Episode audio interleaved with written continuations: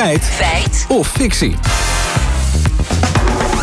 Ja, over schuldhulpverlening vandaag. Ja, want vanmorgen maakte de VVD het concept verkiezingsprogramma bekend. De grootste speerpunten zijn migratie en bestaanszekerheid. En onder dat laatste valt natuurlijk armoede. De VVD wil mensen weerbaar maken tegen terugkerende armoede.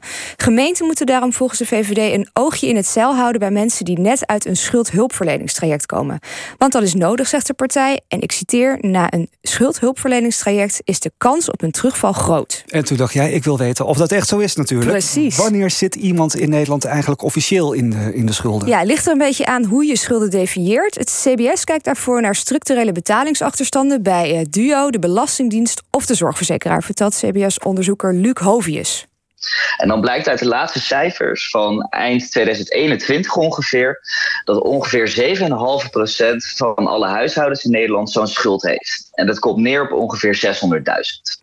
600.000 huishoudens. Zitten die dan ook allemaal in de schuldhulpverlening? Nee, dat niet. Auke Schouwstra is woordvoerder bij de NVVK. Dat is de branchevereniging voor schuldhulp en financiële dienstverlening. En hij vertelt wanneer iemand in aanmerking komt voor schuldhulpverlening. In Nederland doe je meestal een beroep op schuldhulpverlening als je schulden hebt die je niet zelf binnen drie jaar kunt oplossen.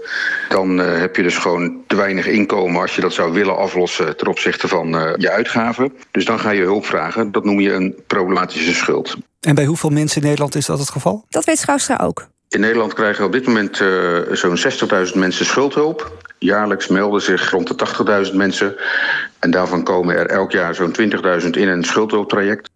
En, ja, oké, dus eh, er melden zich ieder jaar 80.000 mensen, 20.000 ervan komen in een schuldhulptraject. Waar blijven die andere 60.000 dan? Ja, die hebben aan een adviesgesprek genoeg of vinden zelf uiteindelijk toch nog een oplossing om met de schulden om te gaan. Gelukkig.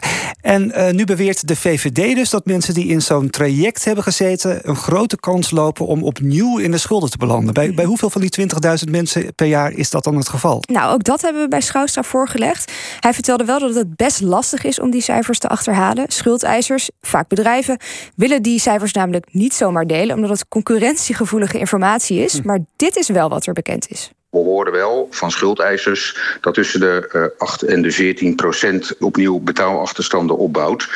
En ons beeld is dat nou ja, ongeveer 1 op de 10 mensen opnieuw in de problemen komt nadat ze al een keer geholpen zijn met hun schulden. Oké, conclusie Lieke. Na een schuldhulpverleningstraject is de kans op terugval groot, zegt de VVD? Ja, groot is natuurlijk subjectief, maar als je dit zo hoort, klinkt het alsof er enorme aantallen mensen weer terug in de schulden komen.